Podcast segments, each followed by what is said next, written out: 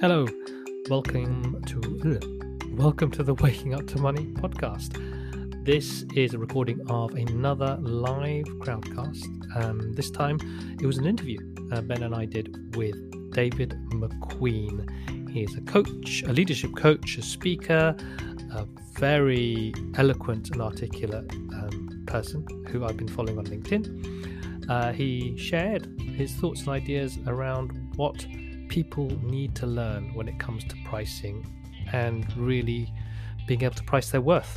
And we thought we'd get in touch and say, well, this is something that we're tackling, and why don't we have a talk about it? So if you are a coach or even just a company or one or a consultant, just understanding, try or trying to understand how to set the right price for the work that you do, then this is going to be an illuminating, an engaging, and inspiring conversation.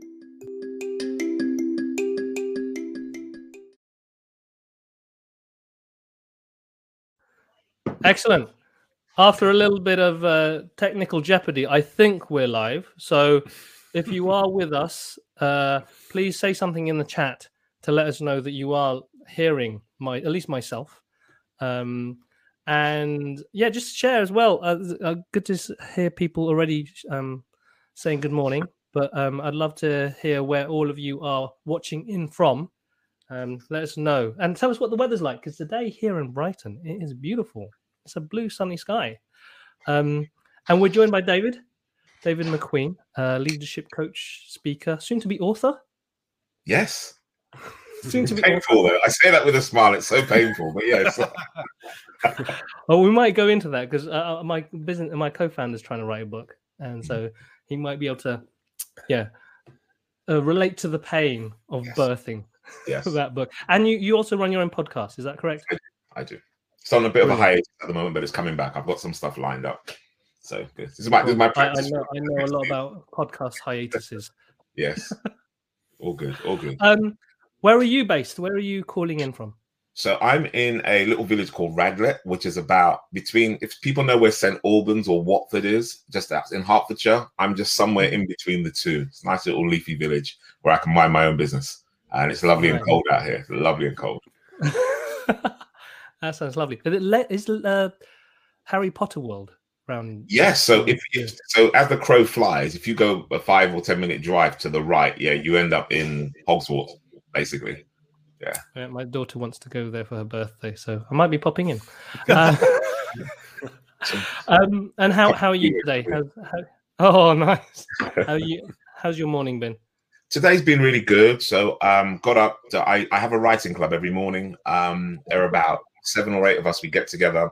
Um, we jump on a call. We've been doing it for a year now, from seven till eight. Every morning we get together and we just write, whether it's our books, articles, thesis, pod, um, little blogs. We basically spend an hour where we just encourage each other and we just write. And then at the end, we just kind of reflect on it. So I start my day with that. And then I went for a walk, had a little bit of a stretch and went for a walk. It was bloody cold out there, but it was really good.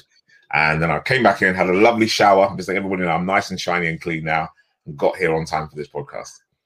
Oh, that's that's amazing. It's like those um I think of those like influencers going, you know, your morning routine, start at 5 a.m., meditate. Yeah. I'm happy for them. Some... Yeah.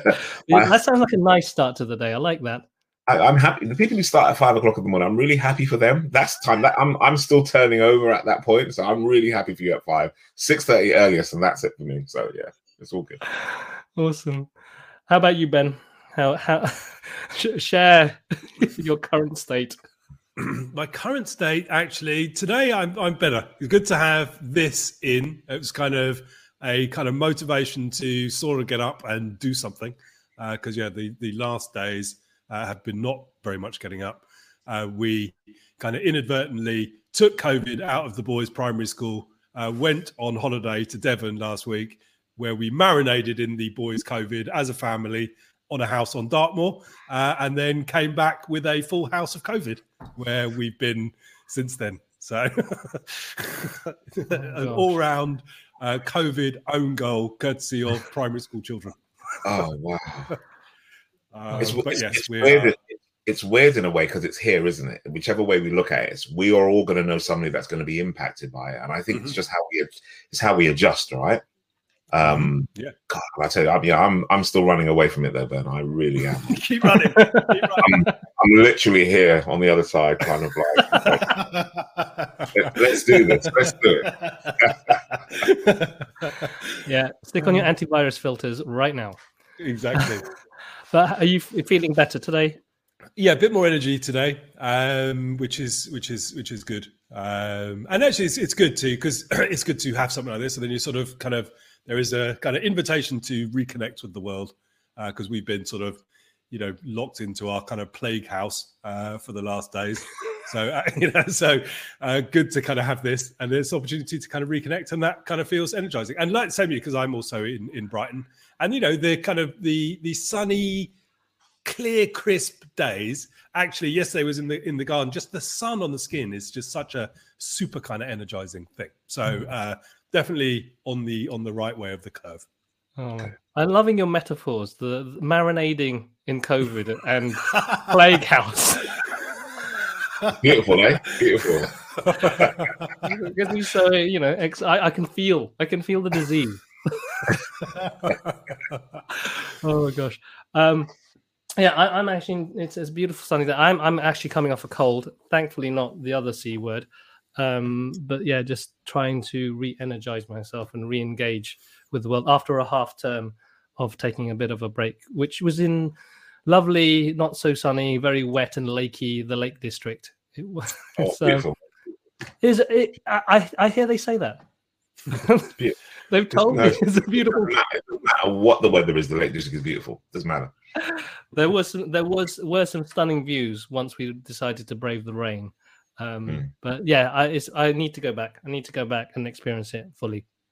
But um, yeah, enough of holiday talk and COVID talk. I think we should ban the c word from now on from these uh, conversations. Um, we're here because uh, I was uh, I was brought to them, it was brought to my attention a a and we're going to say we're allowed to say rant. Uh, ben Yes. brought to my attention a rant that the David shared on LinkedIn uh, about the need to learn how to price um, well and what it means and and the different aspects. It was like a really bullet pointed. it's like manifesto. These are the things that we need to really think about when we're pricing. And so we want to sort of like dive into that, explore that idea. Hopefully, for those of you who are listening who are struggling with working out how to price better. Uh, when I say better, it's more often than not, it's uh, when we talk about on our happy pricing course is actually you, you are worth more than you think.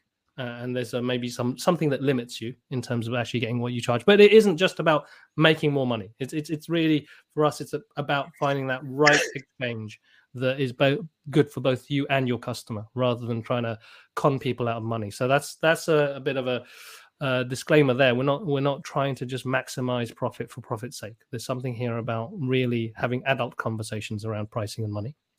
Um, and so, if And you have any specific questions, uh, sorry, Ben, and Did I- value was all i was going and to value, add to that value. Thank money you very and much. value that's the conversation we want them to have That is the conversation we want. Um, but if you have any very specific questions, if there's something that you're struggling with at the moment, um, please share them in the chat or there's an ask a question feature, and we will try to get to them as we have this conversation, particularly if it's like pertinent to a topic that we're talking about at the moment. Uh, but before we dive into the pricing chat, I think it's very useful to actually have some context because um, we're going to be talking about this. I think purely from the mainly from the kind of the the services angle, the service sort of industry, and, and more specifically, maybe if you're a coach, a consultant, you essentially more sometimes you think you're selling your time. So that kind of aspect there, and talking to that kind of situation, uh, and with that, it'd be good to actually understand why we have David. And so maybe for those people on who follow us on the Waking Up to Money podcast who don't know you, could you maybe just share a bit about what you do at the moment? What's Yes. your uh, what's your focus in terms of your activities and and how and maybe potted history of how you got to what you do now? 100%. So let me start off by saying that I'm I'm very driven by purpose. My first thing is my, my family's always first. Like I love my work, I absolutely love it. But I'll drop anything for my family. I just make that really clear to me. I make that to clients all the time. They go, yeah, yeah, really there. Like, "No, my daughter's ill. Sorry. Meetings next week. Um, so very married, beautiful woman, lucky to have me. Um, I'm incredibly lucky to have her. Um, I have two daughters, uh, Rihanna 23 and Lauren 19.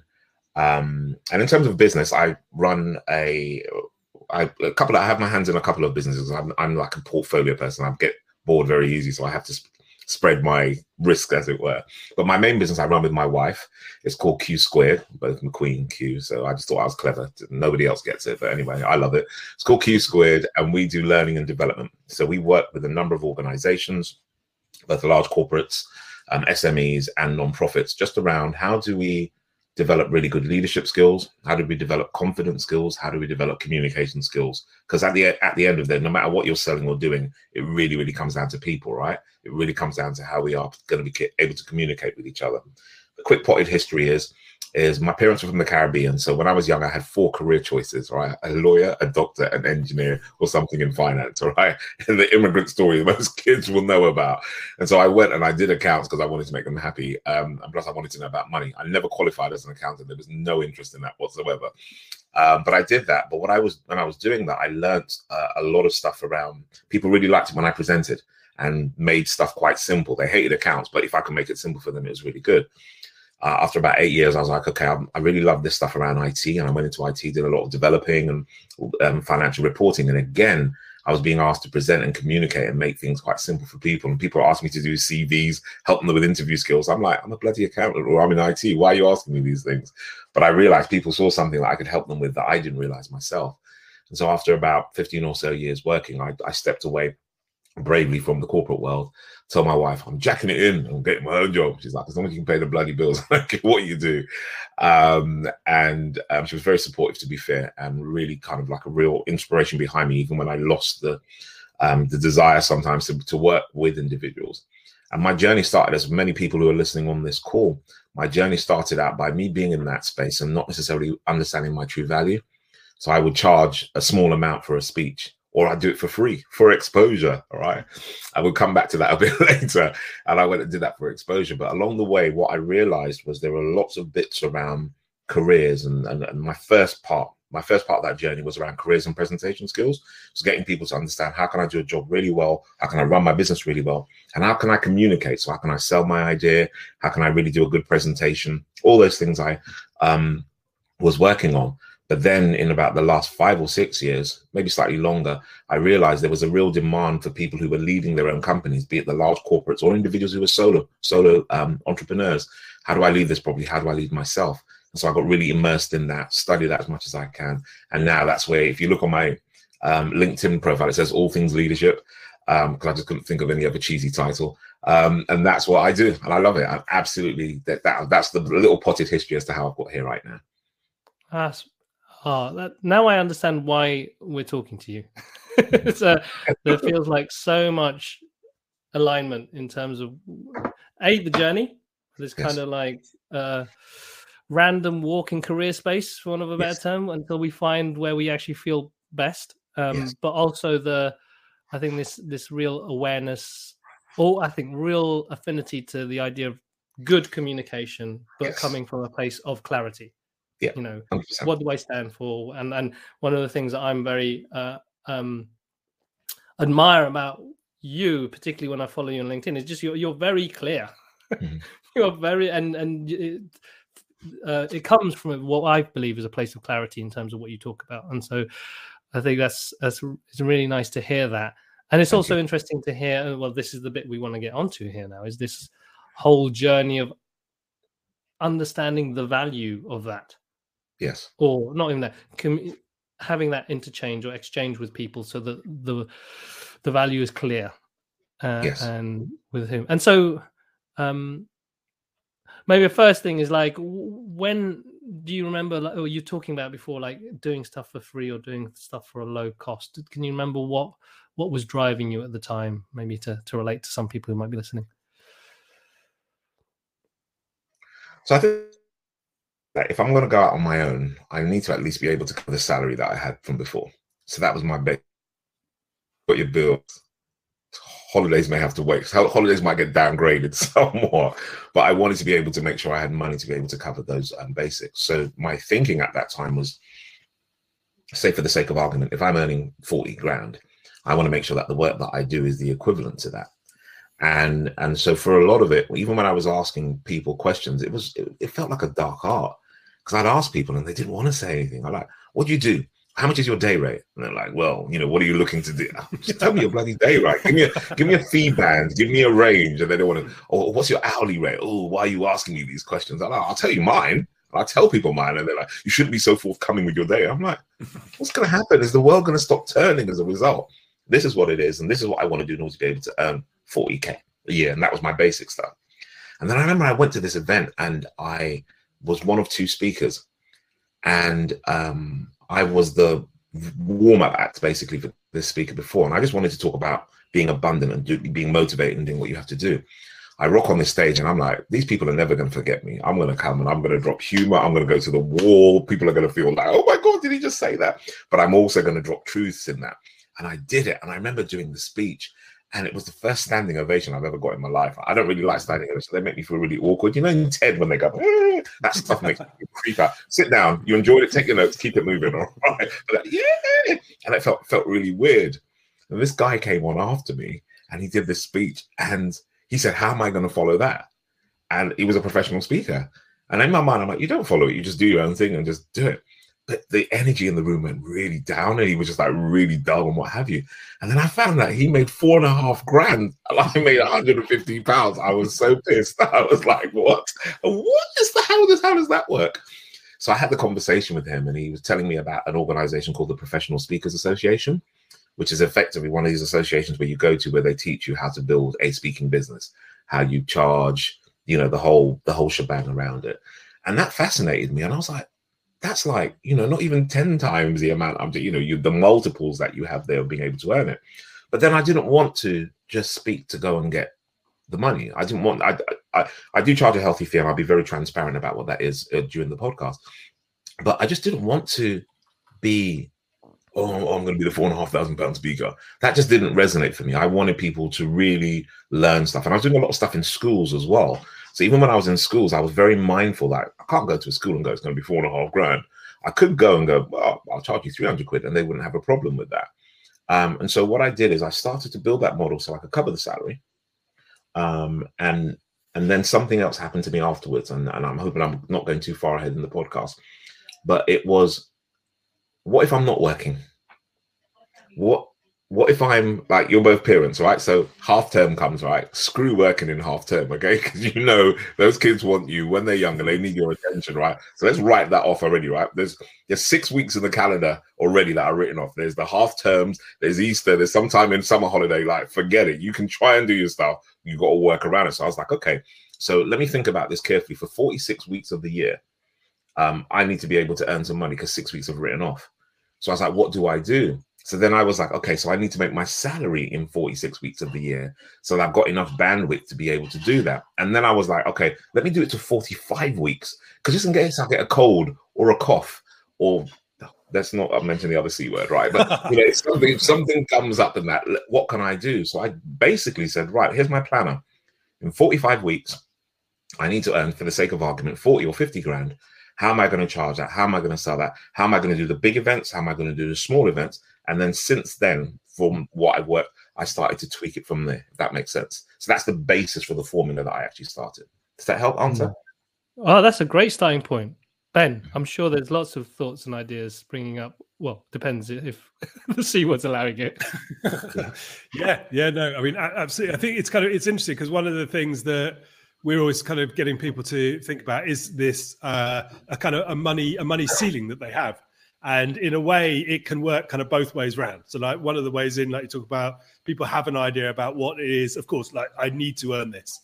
Um, but then kind of don't start to factor in things like you say like kind of time and uh, you know uh, time doing other things or whatever it might be.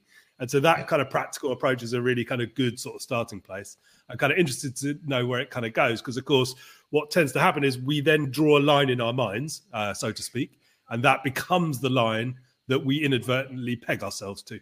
Uh, and I'm kind of really curious how you kind of move on from that. Not wanting to kind of move on from Carlos's kind of sort of structured sort of podcast notes, but I'm kind of curious how how that kind of yeah. line in the sand becomes a helpful start point, but whether yes. that can also then become a limiting limiting point too. hundred percent, and I'm, I'm happy to jump in on that as well, but without messing you up, Carlos, because I've seen the format, so we're good. All right.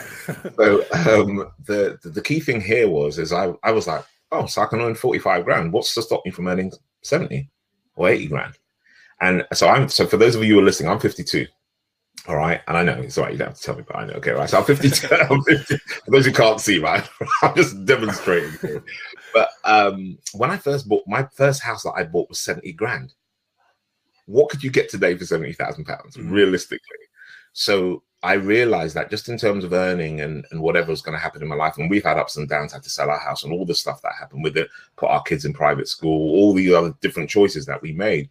So with all those choices, I had to adjust accordingly.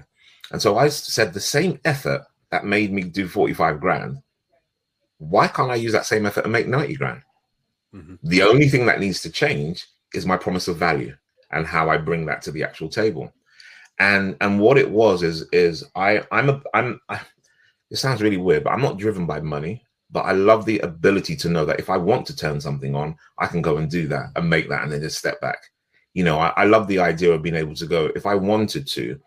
And I, hope I don't sound in any way arrogant to anybody's work working here, but I've worked worked it out that I can actually go if I wanted to work for half the year, I can drive my business in such a way that I can do six months and then bugger off for six months. And that for me, I'll get restless anyway, so it's never going to happen. I'll be way too restless. But the the the the ability to know that you can do that because you have a real sense of who you are as an individual and what you bring to the table is powerful. And the one thing I'll drop in here just before we do go to the question, Carlos, is, is this. The big shift for me was when I recognized that my client base didn't only have to be based in the UK. When I realized that my client base was global, that was it. That totally shifted it for me, especially like faster, faster Wi-Fi and broadband, and it wasn't dial-up, right? Because I'm going way back now. It wasn't that anymore. From the time I was able to know that I could connect with a worldwide audience, that totally shifted my whole point of value. Hmm. I, firstly, I, I really uh, appreciate um, you acknowledging my need for structure. I came back to it. you see? I came back. Anxiety. right? Where they're going off piste. What are they talking about? Stop doing that. No. And, uh, I think we got to a really good place because one of the first things that sprang to mind is like um, this question that uh, I I first heard from this guy called Paul Jarvis, who wrote a book called A Company of One. Yes. and it's you know not growth for growth's sake Mhm. but to do that you have to know you have to be able to answer the question what is enough Yes. And when i heard you say you know you talked about how you're spending your time who you're spending your time with what you're spending your time on those were essentially the elements of being able to define what is enough Yes. because you need, you know, like you said, uh, both myself and Ben have young kids. We we want to be able to spend time with them, and so Yes. that's going to dictate the the finite resources we have and how we use them. But then there's this other aspect of it, like while we have finite time, doesn't necessarily limit the amount of money we can earn. And there's an aspect here of where you know before we may be limited by location geographical location and so Mm. that kind of puts a, a ceiling maybe on the amount of money we can earn unless we physically travel but now like you said just now the world for some of us again caveat it depends on the type of work you do but for for some of us who are more knowledge based workers for want of a better term Mm. the the world is our market and so the limitations in a sense aren't necessarily about the market rate Mm. or the industry, but potentially it's within us Yes. Hundred percent. and our perception of what we can earn, what we are allowed to earn, and maybe our capabilities to get to that point. And so um, it's interesting here. Maybe Ben can pick up on this a little bit and we can have a conversation. But you talked at the beginning about day rates Yes. and speaker rates, and then even that speaker circuit. And there's a there's a rate. Yeah. And one of the things that we talk about when waking up to money on the course is this idea of like actually there's never a fixed rate. Correct Yeah. me if I'm wrong. There, there is a there's a number, Yes. but it's dependent on a dialogue. Yes. I don't know, Ben, if you want to pick on pick that up, or and then then we can run with that. Yeah, I mean, um, to, to to my mind, I mean, and everything that you're uh, saying, David, kind of really really resonates. Um, and so I mean, the, the, kind of the thing around a number, of course, is a shorthand because everybody feels a little bit uncomfortable in the sort of negotiation bit, and so I think to an extent everyone's looking for a kind of shortcut to get out of it. Uh. And so it's like you know the conversation you, you when you were referencing earlier, asking people, you know, what what is it? What do you charge? What's your rate? And everyone saying, no, no, you know, don't share your data. And that kind of happens even to an extent when you're discussing things with prospective clients. And this idea of rate is a way of kind of getting out of the discomfort of ambiguity and the kind yes. of ambiguity of that, oh, this, that, and the other. And I think uh, we kind of we we sort of default to that out of an ease uh, and, and out of a kind of laziness. But of course, what we're doing in defaulting to that is we're sort of obscuring the the opportunity. And by opportunity, I don't just mean the opportunity for me to earn more from doing work with you, but the you know what we're kind of doing is we're obscuring the opportunity of me working with you because of course you know it's not as we talk about you know on the kind of podcast it's when we provide a service you know we kind of benefit in a sense once and our clients benefit time and time and time and time and time and time and time again and i yes. think kind of understanding that is a really kind of important part of the sort of dialogue and so getting out of that ambiguity that kind of rates is a bit of a kind of fig leaf for and mm. starting to embrace in the conversation of kind of value for us yeah. kind of points to a kind of big opportunity for people. No, 100%. And I think that the, the big thing around the big learning I got around that pricing is that I I will tell people what my day or hourly rate is if they need to know it. But I just say, look, I, I need you to understand as well that I'm pricing this on value, not on a day rate. Mm. Because I can say to you, I can come to anybody and go, okay, my day rate starts at five grand. And people will look at me and they go, what the hell? Five grand? That's a lot of money it's all relative, you know, mm-hmm. because the same kind of information that I give people, they'll go to, I don't know, an Ernst and Young or a McKinsey or what have you, pay a hell of a lot more, but they won't have the same intimacy. It'll be a junior member of staff doing the majority of the work, and they won't have that kind of experience that I bring. And, and so I'm okay with that. I actually sit with that figure and I'm absolutely fine with it. And I and again, as I say, for those who are listening, I say it with no kind of arrogance, but it's the number that I put on for myself that I say I'm worth. I when I go for a keynote, my keynote starts at five grand. And again, I told you guys at the beginning, it started at 150, but it started at three, right? So I've made this way from a, a Nissan Micra all the way up to a Tesla Model X. Right? So I've made my, you know, made my way up there. But for me, that was my promise of value because I realized this, and this is really key here. Uh, so I'll give it, give it, quick, give you quick, quick examples. I say to individuals, if you're going to go start speaking in public, a base level, a base price, fifteen hundred pounds. And they go, an hour. I go, you're not charging for an hour. You're charging for all the years of your experience. When you pay five grand for me to go and speak for 90 minutes, you're paying for 52 years of my experience with clients, my personal stuff, my anecdotes, the outcomes that I've had. And there are individuals who have been in front of my presentations who have taken stuff from me and they've emailed me back and they've gone, I really appreciate what you did and the presentation you give. I closed a half a million deal. I'm like, that's a hundred x return for that organization. Mm-hmm. And so very often people are get caught up with it just being a price that they have to charge per hour because we are stuck in that whole accountant, solicitor, and even so much consultant hour thing. It's not the price per hour, it's the value that you bring and the value that you believe to bring. I'll give you one quick example before we finish. There was a um, a young lady who came to me had a really brilliant um, stuff around financial empowerment um, but her problem was is that she didn't feel empowered enough to be able to charge the right amount and felt that when she went to go and do stuff, you know, loads of people went to. I said, all right, here's what I'm going to do for you. Give me your content. We'll sit down. I'm going to charge you five grand. I said, and you don't have to pay me until it's all done. She said, five grand's a lot of money there. I said, here's what we're going to do. We're going to take your product because you've got some amazing stuff. We're only going to offer it to 100 people and you're going to be there and you're going to support them with this network and you're going to charge two grand.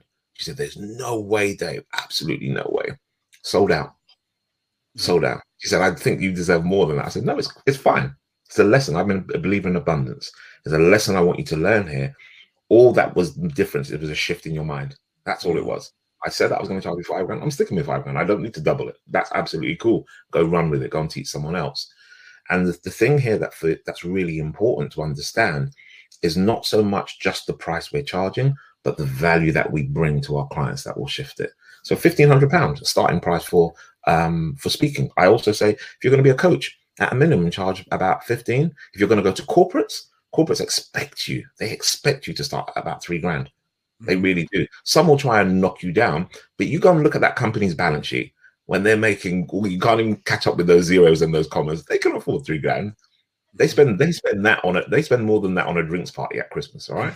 what's the value that you're bringing? That's the key Mm. point. Don't get hung up on the price. Focus more on the value that you're bringing to the client. And when you can nail that bit down, it makes it a lot easier. Yeah. Mm.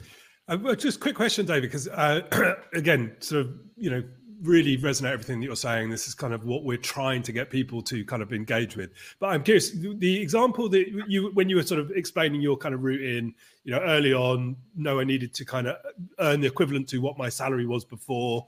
Then think Yeah. I need to kind of double that. Life things change and, and whatever.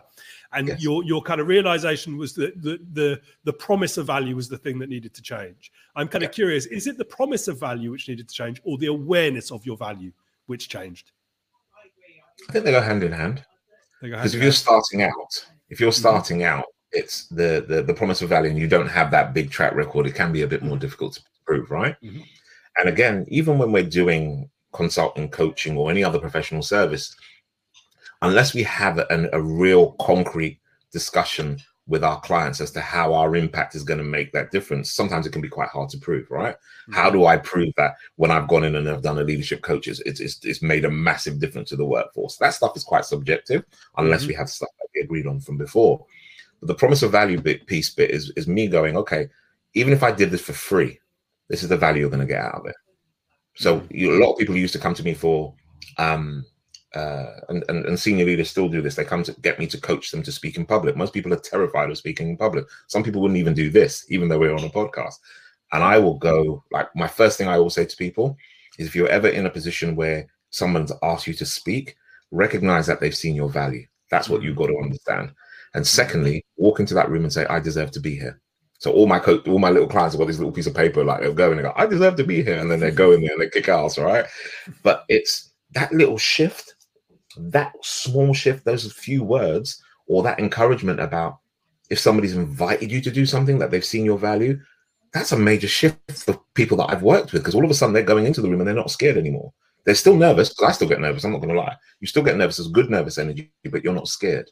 And so it's being able to identify what that is, what whatever area you're working in, how are you shifting it for that individual, and how could you prove it to them that it's that value?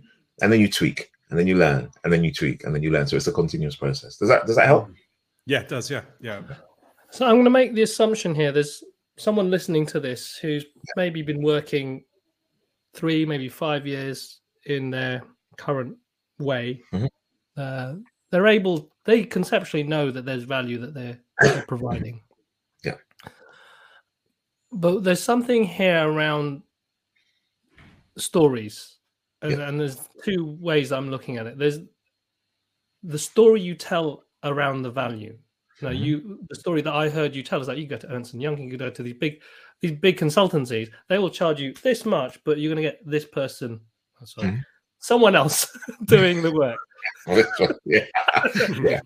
You. Another person doing the work. So, um, so there's a real thing like, oh yeah, oh my god, that, that I can start seeing the rationale. It's, Yes. it's turning into a narrative that makes sense to me. So there's there's a storytelling aspect Mhm. as you, the provider of value. Yes. Um, and then there's another story. This is an internal one, which I'm also I'm maybe even more interested in. Is this what if they don't buy? Yeah. What if they reject me? Mhm. What does that mean about me Yes. and my confidence about the value that I bring? Uh, Mhm. Is there anything there that you could share about? Well, yeah, help people understand a telling the story about the work so that people understand the price, but b also this feeling of okay, how do I avoid this story of like, oh, if someone doesn't buy, then that means I'm not good enough. Okay. So one of my favorite books, um, just in terms of principle, and it's a bit a, a lot of these old. I'm just going to say this now with a caveat. I have a couple of books that are old school, but they because they were written by 1900s white British, sorry, American British males, right? There's a slight leaning towards it being slightly misogynistic and kind of privileged. So uh, that's my context. But I think the principle still applies, right? Principle still applies because it worked for me. The Think and Grow Rich by Napoleon Hill. Mhm. One of the things I really loved about that book is he said, get a mastermind. Surround yourself with individuals who will encourage you, who will foster Do I ever get worried like, oh my God, I'm giving this person that stuff and they might reject? Of course it is. And you know what happens? You go, well, my fee's going to be 5,000. And they go, oh, I can only find 2,000. And you're like, okay, I'll, I'll take the 2,000 then if that's all right. Because you're looking and thinking, oh my God, they, I'm actually glad that they actually responded to me.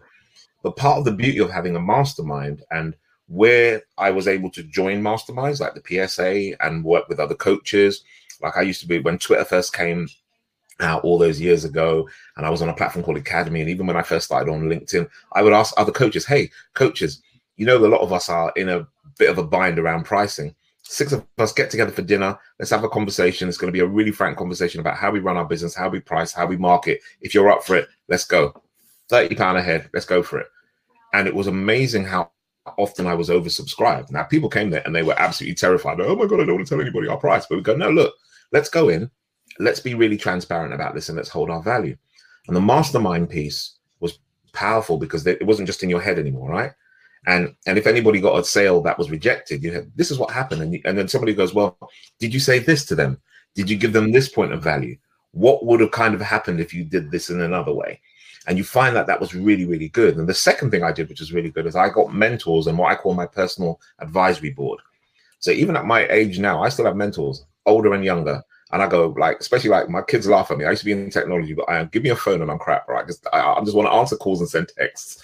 But there are younger people who mentor me around technology, and it's incredible. There are older people who will give me a bit of a guide around how to grow a business, how to be able to navigate across cultures. Like I've been doing a lot of work in the last year for clients in Asia Pacific, and especially around leadership. The leadership that's in um, Asia Pacific is very different than the West.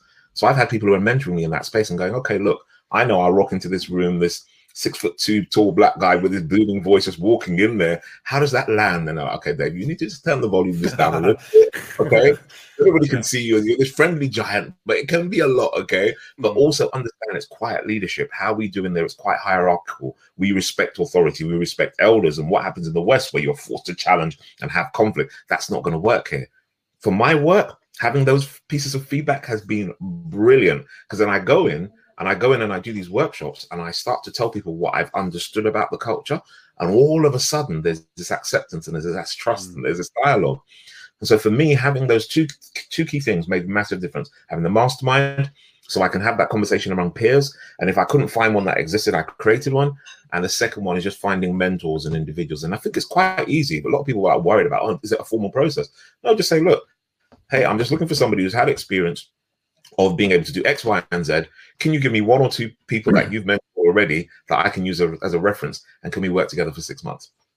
And I know it sounds, I'm, I'm really hoping, I don't mean to sound it blase, but it, it is a lot more straightforward than we think. And the only reason it becomes difficult is because of the story we put in our mind that somebody might tell us it's not going to work. But those two definitely. Wonderful. I just put a little poll out there for anyone who's listening live right now.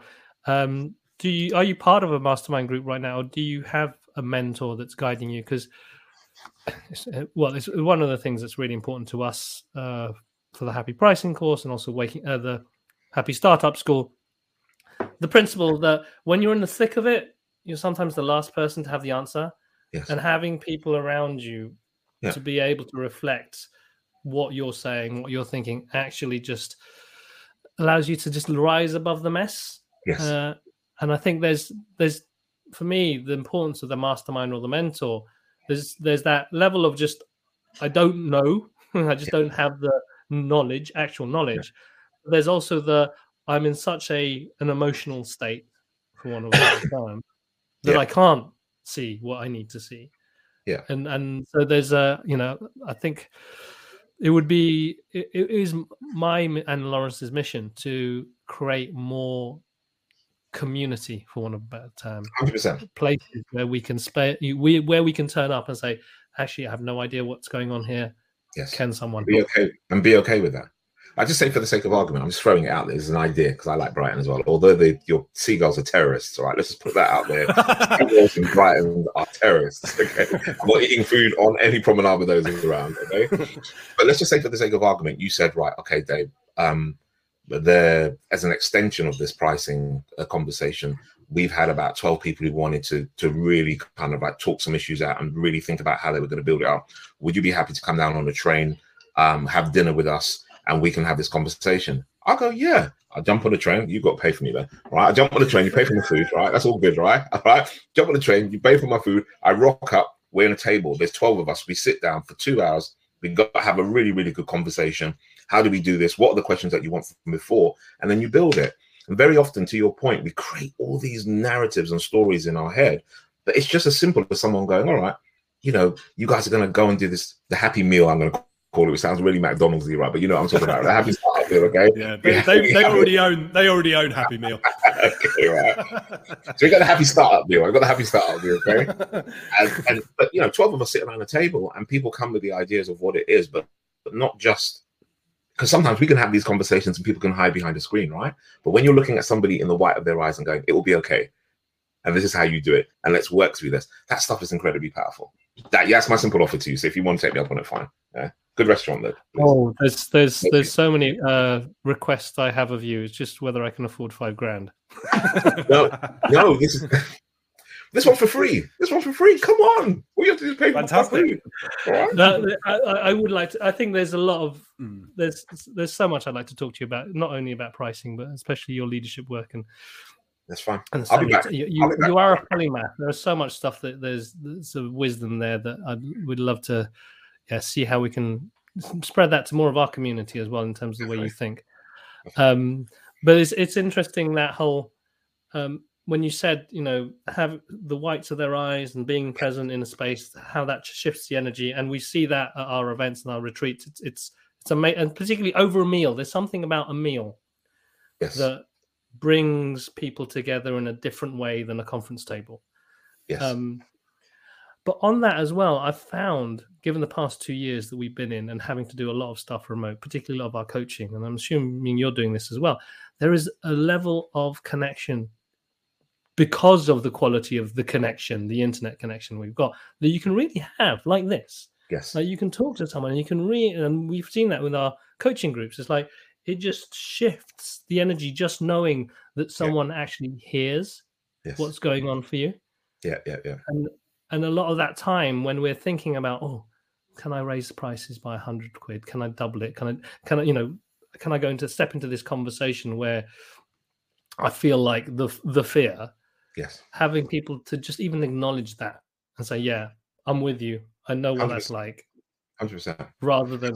And sometimes those changes may be with new clients because sometimes we're afraid because we've got the existing one, right? We've got five existing clients who are paying us 150. Are they going to pay us 250? I just go to them, look, I'm just letting you know that there's going to be a price change. You've got a year to adjust to that. But my new clients who are coming on board, they're going to be paying a hundred pounds more. So when you see that, make the most of the years, kind of like rinse me for what it is for that year that I'm there. But it's going to be changing afterwards. And part of that I've learned from again from the masterminds that when I was in there, if I wanted to increase my price, to go from 150 pounds to five grand over a number of years for some people. And look, I'm telling you, I'll be really honest with you, Frank. My price is going up to seven and a half grand uh, for the new year. And and again, that's my promise of value because I want to do less for more but I really want people to have not just to hear my voice, but when I'm speaking, I want them to have really good materials that they can go away with, set up mastermind groups, go and do stuff that's um, you know done uh, done elsewhere, and that stuff for me is is is critical because I I'm I'm okay with doing that. And to your point, I'm one of the reasons why I'm okay to sit down and have a dinner with somebody when I've obviously created the relationship and the connection, is that I know that I've been able to build it in such a way that I can go right to use the kind of like a biblical term. I can do 10% tithe where I can go, mm-hmm. this is the cause that I really love. And so I can go to schools, to prisons, to spaces where people don't have that or small businesses or people that have created a relationship where we sit down, we have a couple of hours. I know you can't afford my five grand fee, which is fine. And I say that not in a pejorative way, but I know individuals can't do that. But what I will then do is I go, okay, so we've struck up a relationship. Is this trust? You're not just coming, oh, can I get you for a coffee and then try and pick everything out of my brain? This is me and you creating a relationship and sitting down and then really being able to go, right, what can you pick from me in that space and time? And I believe that that's this is why I was talking about family and purpose at the beginning, because to your point that you made at the beginning, it's really great to build the business. And you know, you to build a sustainable business, you have to have uh, part of it will be your purpose your people and uh, your product, but and profit, right? Because you need to be able to have that profit to keep it to, to keep it going. But there's also bandwidth where you know that there are going to be some clients or spaces who can't afford the full amount, and that's okay. Can you build enough bandwidth with that? Yeah. So for me, knowing that um, I can charge a premium elsewhere, so that on another side I can offer to individuals who can't afford that premium. You know, there are individuals who will probably uh, just sorry, I'm going I'm have, having a bit of a ramble. Bear with me. I'm although I said like one of the things I've started doing now is I'm starting to say to individuals, look, I charge companies big money. What I'm starting to do now is go, I'm going to start doing some webinars. And those webinars I, I fix at 120 pounds. All right. So that's 100 pounds plus VAT. All right. And I'm saying a lot of these organizations get the benefit of some of the stuff that I talk about, but there are lots of people who just seeing the stuff that I do on LinkedIn on my blog is, is not going to be enough. So coming to an intense session with me for 60 to 75 minutes, pay 100 quid, you're going to get materials, but you'll get access to me. And being able to do that at, at, a wide level, if I get 100 people in the room for the sake of argument, I've made 10 grand. All right. But there are still 100 people who would have got the benefit from me that don't have to work in a corporate. And, and for me, at 100 pounds, if 100 pounds is too much, then go and read the content that I've put online because there's still a lot of quality in there and all across the board from your really basic free content as as to how you guys got to meet me all the way up to your real premium you're okay with that spectrum as well. So knowing what that bandwidth and what that range of products and uh, and pricing points that you have actually makes um, a difference for you. By the way, just before I forget, there's somebody put in the note about Brussels and um and dinner Brussels is on him. Right? We, you know what? We can have we can have a virtual dinner. All right. I'm, putting it out there. All right. If you want to, we can jump on a call and we have a virtual dinner and we can do that. I'm just linking that. That's my offer. That's my offer to you nice. at, at, oh. the school. If we, you know, I'm happy to come to Brighton and we can put a little camera at the end of the table, right? Or we can do a virtual one. But for me, that's it's important for it's important again. The promise of value here for me is that my value is not just tied to price. Does that hmm. make sense? It's not yeah, just yeah. price. I know where it will show up, but other times it will um, it, there are other times where I'll go, look, here it is. Let's just let's just do what we have to do. I'm, no, I'm kind of curious. Uh, go for it. Oh, sorry, Carlos. I was going to say. So I, am kind of curious. The um, as you're kind of growing uh, kind of awareness and sort of understanding of your own value and, and confidence in your own value, as that kind of changed, yes. how did that sort of affect how you were engaging with prospective clients? So were you kind of were you kind of following the same approach just with a newfound confidence that stood behind a, effectively a, a, higher amount? Or yes. was the process by which you kind of were bringing clients on board and kind of developing those relationships did it change? I was kind of curious about the difference between those things. Oh i love that. So so here's my theory. Uh, competence breeds confidence mm-hmm. right? And i think sometimes people get it the other way around but for me competence breeds confidence um, it's one thing to give all this swagger and say, I, "Oh, I'm a great speaker," but if people are consistently paying me the amount of money, then that's the evidence, right? And so, as a speaker, I've gone away. I've learned stand-up comedy. I've learned amateur dramatics. I've learned rhetoric. I've learned all this stuff that makes me a rounded speaker to to really be able to deliver. Then people are paying it. So I'm going, okay. As I get more competent, I get more confident. And what I didn't realize, and this was quite interesting, um, the power of testimonials. I used to think, oh, this is trash because you just got some dude who's never known you. David was so excellent. He came and he changed my life. And I'm like, come on, really? When I see some of this, I'm like, somebody told you to write that. But I realized that testimonials are really powerful, especially for smaller businesses, because individuals, it's a bit like, you know, Trustpilot or mm. any one of those things that happen online now. It's a way of individuals going, mm. this, that the value that this person said they were going to bring is great. And I never really thought much about it, but there two or three things happened. One, I did some work for Virgin Media. Um, this was about um, it's about 10 years ago. 10, about 10, 10 or so years ago. I did some work for Virgin Media. I was doing some youth enterprise stuff and what have you, and I did it. And for th- in three incidences, no, five, five incidences. So one, I did an interview with Richard Branson in his house at, in Oxford as part of this thing. Another one, I ended up going to South Africa with Richard Branson and a couple of other people. And then I just did some stuff for his pitch competition and, and I say this in all humility because I used to do a lot of stuff, you know, music and dance. I used to do nightclub nights. There's a whole other story for another podcast, right? it was, right, all right, right. Those back, you know. But what it was is that you realize you met a lot of famous people, and you kind of you get to after the third one, you kind of like go, we're all the same, really. Do you know what I mean? The only difference is ego. Okay, and you got more money in your bank, right? That's a really nice car. But it was just it is what it was. But then I realized something. I put a picture of me and Richard Branson on my profile and it just went boom. And people mm. started to create stories like, oh my God, you went to Richard Branson's house. Are you going to Necker Island? I'm like, dude, I only spent 10 minutes with him. Calm the hell down. but that testimonial and that presence of working with that specific client, especially in the corporate space, just took it to another level. But then let me phrase it right back down. I'll give you an example of the, the person that I spoke to with the 2,000 pound product for 100 people. She went and told loads of people, and it wasn't my main thing. But then I was able to just go and run a course. I don't do it anymore, but I, used, I did this course and people came because of that testimonial to see how they could replicate it. So the testimonial piece is quite powerful, but it also stands as, as a reason for you to be able to go, right, I'm competent at this. I know I'm good. I'm a good accountant. I'm a good coach. I'm a good architect. I'm a good consultant. Somebody's really like that and they've given me a really good testimonial. How do I then leverage that to the next level? And what you realize is that all parts of the journey you're going on, the um, you're you're getting more money so and and you're getting more credibility and you're getting more value you know somebody said to me the other day and it really kind of like hit me in the gut I said, you know what? You're, you're, charging five grand, but there are people out there who have just done a little TED talk and they're charging 75 grand. You should be a 75 grand speaker. That hit me in the gut. I'm like, what? I did 10 of those and I got a house in Surrey, right?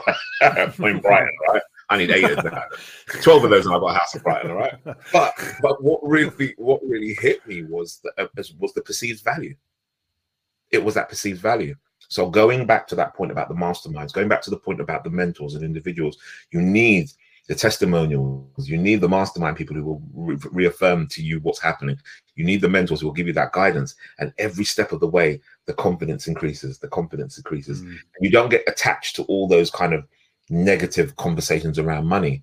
And, and a big thing for me that's important here is money's there to serve you, not the other way around. Mm the moment you start to kind of like, oh, get really scared about it and just think, oh, I need to really keep the, the, the pennies, all of a sudden you become subservient to money and not the other way around. And it should never be that case. Mm. Does that make sense? Yeah, absolutely.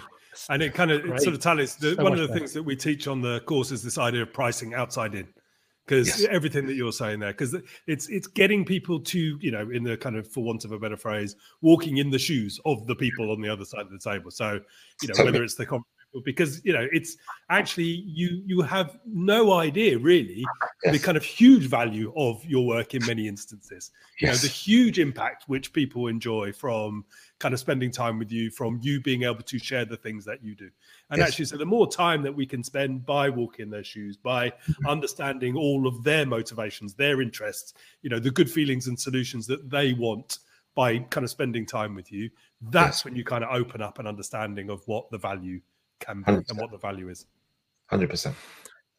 Yeah, I see. I like the fact that you mentioned the good feelings and solutions because what I'm hearing from your experience, David, is there's also the intangible value here. Yeah. While I hear you're an amazing speaker, you can inspire people. The testimonials, the the trust that a picture with Richard Branson creates, that these elements then they're not maybe the service the thing you're doing is exactly the same.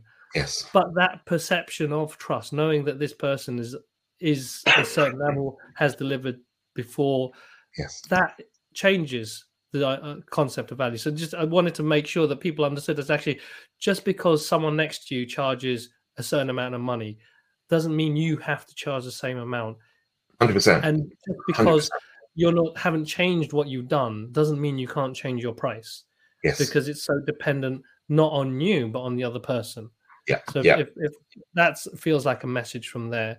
The yes. other thing is that one of the things we talk about is like that number that you put out to the world. As much as in my head, in a perfect world, price is always going to change depending on who you talk to. Yes. It's, it's, it's a it's a fluid thing. But yeah. on the other flip side, that number you put out there is a signal. Yes. And Mr. Ben taught me this. It's like that number is always going to be a signal. You don't have to pay that all the time. And yes. to your point about working with schools and prisons and different people, one of the things that I learned by teaching this course with Ben, someone said, actually, I'm not giving you a discount. I'm investing in you. Yes. I believe in you so much that actually that seven and a half grand is my investment in you. Yeah rather than saying I'm going to reduce my price. Yes. Is like this is I'm going to put this energy, this time. Mm. You're aligned with what I believe is important in the world, and so that's why I'm going to work with you. Full stop. Yes. And mm. it's not about the money; it's about the alignment. So that for me is like while we want to work with people where they don't have to give us money, it doesn't stop us from putting a well, this is the price. Yes.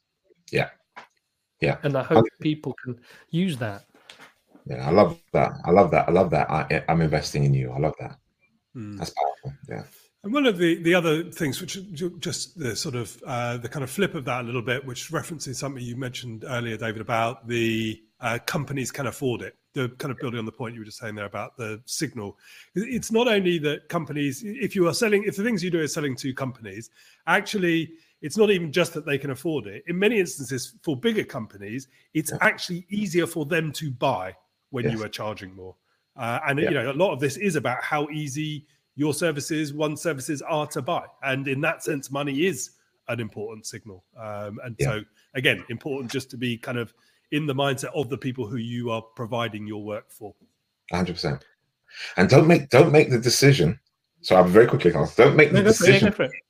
Don't make the decision for people about whether or not they can afford it or not. That's not mm. your choice to make. If somebody says they can't, that's cool. That's not your client then. You know, if somebody can walk into Primark and buy goods, they'll make that choice. If they can go into, if they can't go into Selfridges, that's the choice they make. Mm. But Selfridges doesn't stand up there and go, "Well, look, I'm going to put this up here if to see if you can afford it or not." You walk in. If you can't afford it, you walk the hell back out. Right. Mm. So the thing is, is that we're not supposed to be there making that choice for individuals, mm-hmm. because the, the, to, to your point that you were making earlier, Ben, there's something here about do we want do we want to sell to people or do we want people to buy from us? Mm. that's very different. Mm. Because when people are buying, they have the choice. When the people feel like they're sold to, it, it kind of like becomes more around coercion. It feels more around, okay, do I have to make this choice under pressure? Whereas if somebody goes, I need to buy this because I see the value, very, very different. And the, the other thing I realize as well is clients who have bought from me rather than clients who I've sold to stay with me for longer. Mm-hmm. Hmm. Yeah. Yeah. Well, this is for me uh, it links to what you were talking about before about there's different and what Ben was saying, you know, making it easier to buy from you. Hmm. I think one of the ways that you're making it easy for people to buy from you is because there's a range of options. Yes. I can just listen to you on LinkedIn. Hmm. I could go into your podcast. I could eventually buy your book. I could go to that course, or I could take up the the full fat offer. I'm going to go and work one on one. Yes, and that I think is part of that. Um, a giving choice, mm. B giving helping people understand the relative numbers. So ah, mm. that's that much, and that's that much, and that's why I pay that much. So it removes some of that fear and ambiguity. But also, it, what I you know I'm experiencing it myself. I'm going on a journey of trusting you more and getting to know you more. Yes, and I can. And we had this on a podcast couple of weeks ago with a guy called Tad Hargrave, a thing called Marketing for Hippies. He said, yeah. "How can I? You can build trust from a distance." Yes. And how do you do that? Because there is we we don't have to talk to every single person in order to for them to trust us. We can do it thanks to this beautiful technology from the safety of our homes without even talking to you. Yeah. I can actually get to know you, David, without yes. ever having to go in front of you and talk to you. And that's for me, I think, where people can start thinking about building a story of value mm. in their mm. work and and that being based on the trust not just the the stuff that we do. Yeah. By the way you just given um, me an, you just give me an idea. You just said about like, the full fat offering. So now i'm thinking of my for full fat semi skimmed and skimmed. There we go.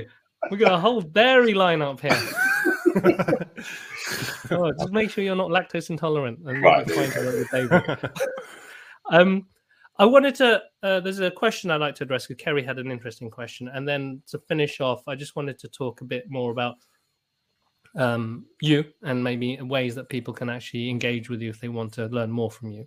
Yeah. Um, firstly, will, this question from Kerry, which I think is uh, quite pertinent. I think we talked to it a bit already, but maybe we can just hit it head on.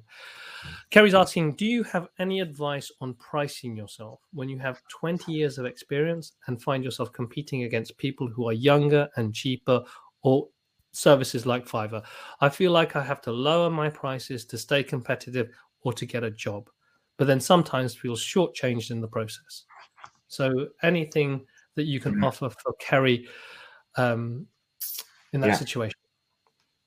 So again, the it, again, it's the promise of value. So I know that if I wanted to get, uh, let's just say for a, a graphic design, something, if I wanted to get graphic design, I could fool myself into thinking I'm Leonardo da Vinci, go and set up an account on Canva, go on there and whack out a design with a couple of fonts and colors and think I'm good. A real designer will look at it and go, What the hell are you doing? And so for me, the investment around the branding or what have you is that value that that person person brings in. Yes, there are younger people coming into it, and I've seen that even around. Like I I use Squarespace for one of my um, one of my sites, and I've seen the range of individuals who have offered some stuff at real cheap, and it looks cheap and cheerful, and others who will charge a premium, and you're like, okay, that's the one I'm going to go down because that's what I'm going to be supported by. So I'd say, depending on your service, um, Kerry, identify the avatar or the ideal client that you'd want to work with who does that actually look like? And also being able to position it because a lot of the Fiverr kind of cheaper versions, they tend to be one offs. Uh, and I think that in terms of being able to offer a service that's better, you want to be able to develop a client relationship rather than just having a one off customer. So if you can define who that client looks like rather than just them being a customer, you can offer a smorgasbord or a buffet of, of, of, offerings that they have that allow you to go in there for a longer time.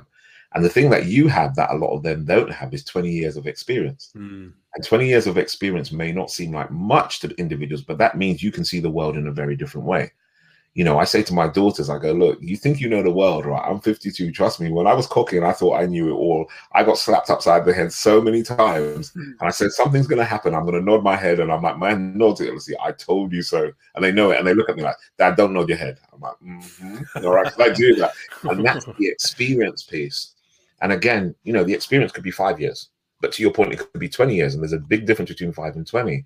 And I would say really, really knuckle down on what is it that that sweet spot that you have with the clients that you've already worked with. And this is where the testimonials bit come back in again. What is it that you brought to the table that made a difference? What is it that you brought to the table that made them go, oh my God, this is good. I wouldn't want to go anywhere else. And if I did go anywhere else, I know it'd only be cheap and cheerful because I didn't have the budget. So really nail down who that avatar is. Stick with your prices. In fact, with all the cheaper ones coming in, I'd actually say raise them. Mm-hmm. Mm. I'd, I'd honestly raise them. Um, I'll Kerry. I'll give you my email at the end of this. Right, just reach out to me afterwards. All right. Nice. And we'll jump. We'll jump on the phone for an hour. Is that awesome. okay? We'll jump on the Kerry, jump on the phone for an hour. All right. There you go. Oh, she's liking that. Yeah. Ben, any thoughts from you? Uh, no, I mean, I think one thing that was in mind was actually referencing something that David earlier, which he kind of, which he touched on again there. This just reminding yourself, okay, there's relationship between the competence and confidence you hmm. know the 20 years you have experience of seeing things in certain way and kind of trusting in that and also a kind of extension on uh, david's point around the avatar there will be some clients who only want to spend the Fiverr equivalent because they don't see the value in it yeah. but equally there are many very many other clients who want to invest in the right kind of solution and yeah. it's kind of having confidence to know okay so i'm not for you you are the Fiverr people but mm. by contrast you are the not Fiverr people and yes. your avatar is the not Fiverr people, uh, assuming yeah. that that's the way you want to go. But yeah, so just the kind of confidence in, in those in those things. I want to build on that from Ben actually as well. Is that um, the first thing that sprang to mind is that you tell that explicit story. Go with mm. Fiverr, you get this. Go with me, you get this. Yeah. Because I think that's part of the the service that you provide your potential customer is helping them make the right decision for themselves. Mm-hmm. And when I, I the story I have is like one of the things that I wanted to do, we had a course. I wanted to get the little subtitles transcription things, mm-hmm. but I had no idea whether that's going to add value to my course. So I wasn't prepared to invest a lot of money in it. So I went to Fiverr because I wanted to test out the idea. But if I knew that course was going to make X amount of money and actually having those subtitles going to be intrinsically important, I would consider having that done properly and well. And I'd be thinking about other courses I'm going to doing. So I want to be working with someone that I can have a relationship with. And even when I looked on Fiverr for that service, there was such a range of prices mm. that I didn't want to go for the cheap one because I didn't want to get burned, but I couldn't afford the expensive one because I wasn't sure about the value of what I want to get. Wanted to get, so I went somewhere in the middle. Not to say that you need to price in the middle, but to illustrate, I didn't know what I needed because mm. I hmm. didn't understand the value of the service that I was buying. So I think as an experienced, particularly someone with 20 years of experience, relating to what uh, David does is like for me when you tell the stories of that experience, tell the stories of that perspective, that gives people a better idea of how to judge value. Um, because it's it's otherwise they're just going in cold and they're like everyone you know we're all scared of stuff that we don't know so we'll go for the the safest option. Cool awesome boom well we've got pricing the third business skill i haven't Ooh, heard of that nice. book. Haven't heard of that. No. It's it's Okay. a dry, it's a dry book. I'm going to tell you now. It's dry, but then I, this is what I've. This is one of the things I've also learned around this. A lot of the stuff that is boring is also brilliant when you put it into practice. Mm. All right. Yeah. This book is dry as hell, but it really revolutionized, especially when I was dealing with bigger clients. Um, so um, we can put that in the sh- show notes if you want as well. Um, yeah i'm going to stick that in the chat now and unfortunately i've only Yeah. got an amazon link but hopefully you can find better places to buy But yeah, but price- um yeah. check- I, I like the idea that kind of boring is brilliant too. Maybe that's kind of that's hope for us, Carlos, on the uh, on the on the See, podcast uh, you- generally. I was going to say that, uh, that Apart from boring, listen, 28 people signed up and they stayed. All right. if we were going to sell the value of happy prices, like you can go for the boring books, but if you want to have fun, if you want to enjoy this journey of learning how the fuck should I price, join us. You know, you you you, you might not get all the genius hacks, but you'll actually do what you're going to do because you actually enjoy Right. pricing rather Yes. than. "Oh." Anyway, um, I'm conscious of the time. I'm really uh, appreciative of, of all your wisdom and knowledge. Um, oh, I, I feel torn now. There's one last question. Uh, all right, this is the last question. Nirish. Nirish is asking. Okay, let's see. What is the biggest shift in mindset needed for someone who's transitioning from an employee consultant to an independent consultant stroke coach in terms of pricing and value? I like this question. This is a good question. All right. Men, what is your what are your Men? perspective on this? Oh, yeah. No, then get thrown under the bus. Who wants to go first? um, you're still the same person. The sign on the outside may be slightly different, but you're still the same person. And the fact that you've wor- worked for a larger consultancy shows that you know what you're doing. It's still the same person. It's just a different sign outside the building. Once we recognize that, and I'm not so bad about it, I'm not making any, I'm not playing down that transition, but it's recognizing that Q squared for me I don't compare myself to Ernst and Young. Uh, we don't have twenty thousand people in partnerships and all the rest of that, but we do have a lot of the same clients that we work towards, and we bring something different. And Young, I'm happy for them and what they do, but what we do at Q squared is Q squared, and we go in at the level that we are good at, and, and we own up, we own it there. The sign may be different on the building, but I'm not comparing myself to them because and Young couldn't do what I do. Mm. And I say that not in an arrogant way. I say that where my confidence has allowed me to be confident. I say they can't do what I do. Mm. And, and I'm happy with that. And I can't do what they do. And that's absolutely okay. So just because the sign on the building has changed, the person who's working and doing that offering is still good. So hold your own. Hold your own. Yeah. And make use of the masterminds and the mentors and all the other people around you to do that as well. Mm. Boom. Ben. Yeah, I guess one thing just I would add to that, just taking pick up on this point around the sign on the building. Um, you know, for many of the big companies, and we'll pick on Ernst and Young because we mentioned them a few times. Uh, but it's like the value there is value in the sign on the building for a certain type of buyer who wants Yeah. the security of scale and all of those sorts of things. And actually, your opportunity is not being that. You know, to David's point, it is being you. You don't need to be selling a sign on the building.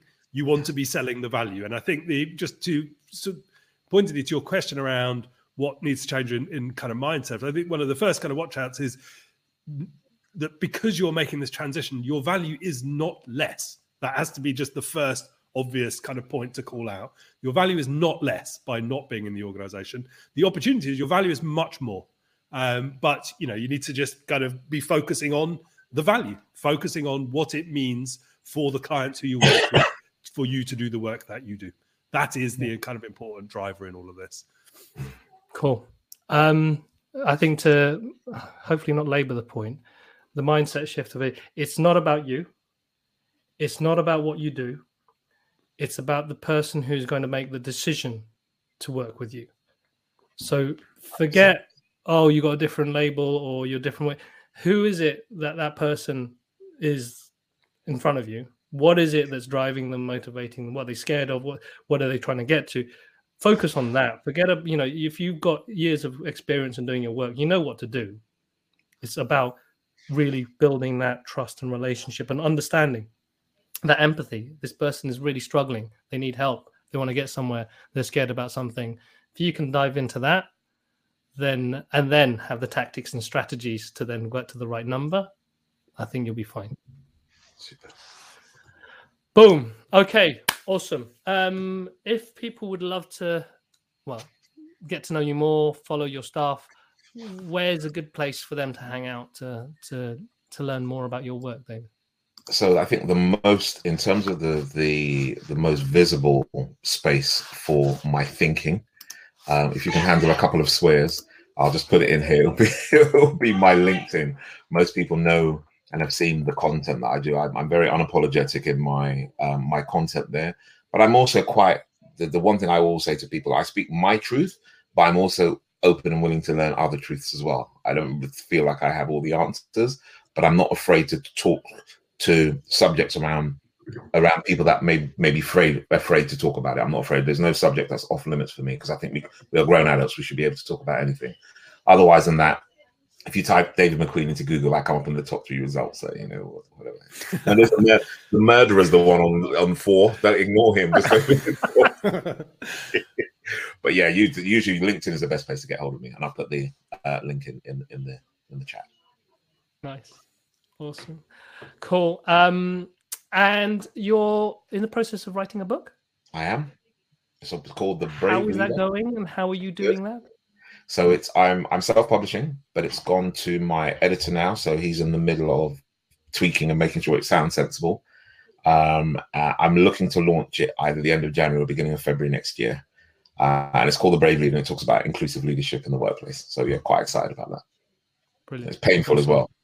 Painful. Hmm. yeah, is, I was in, curious about that. It's like, what what is that?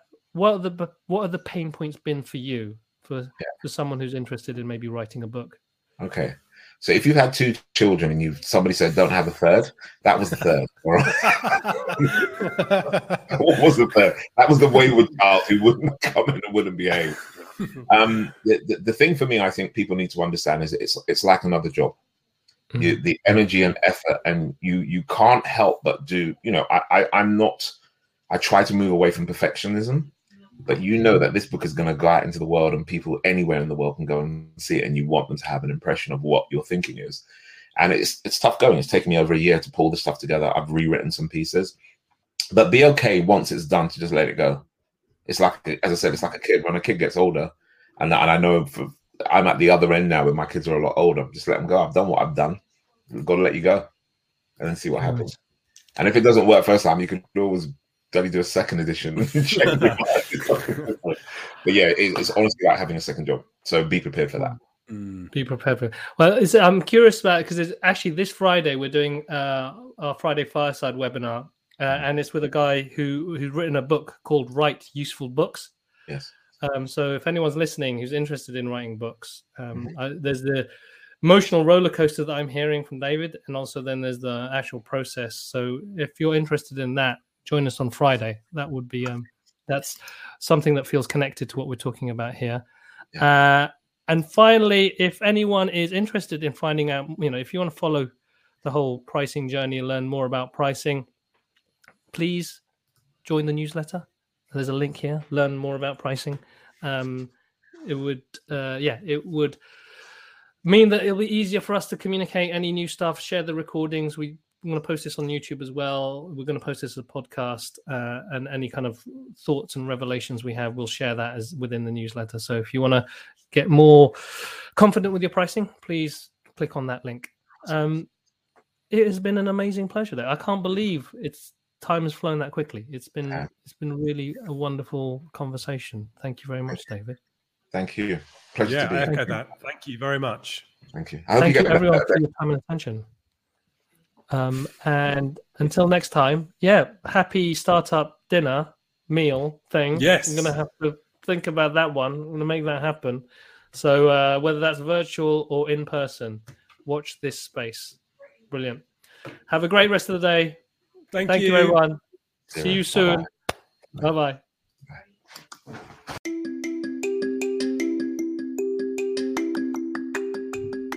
Thank you for listening to our Waking Up to Money podcast.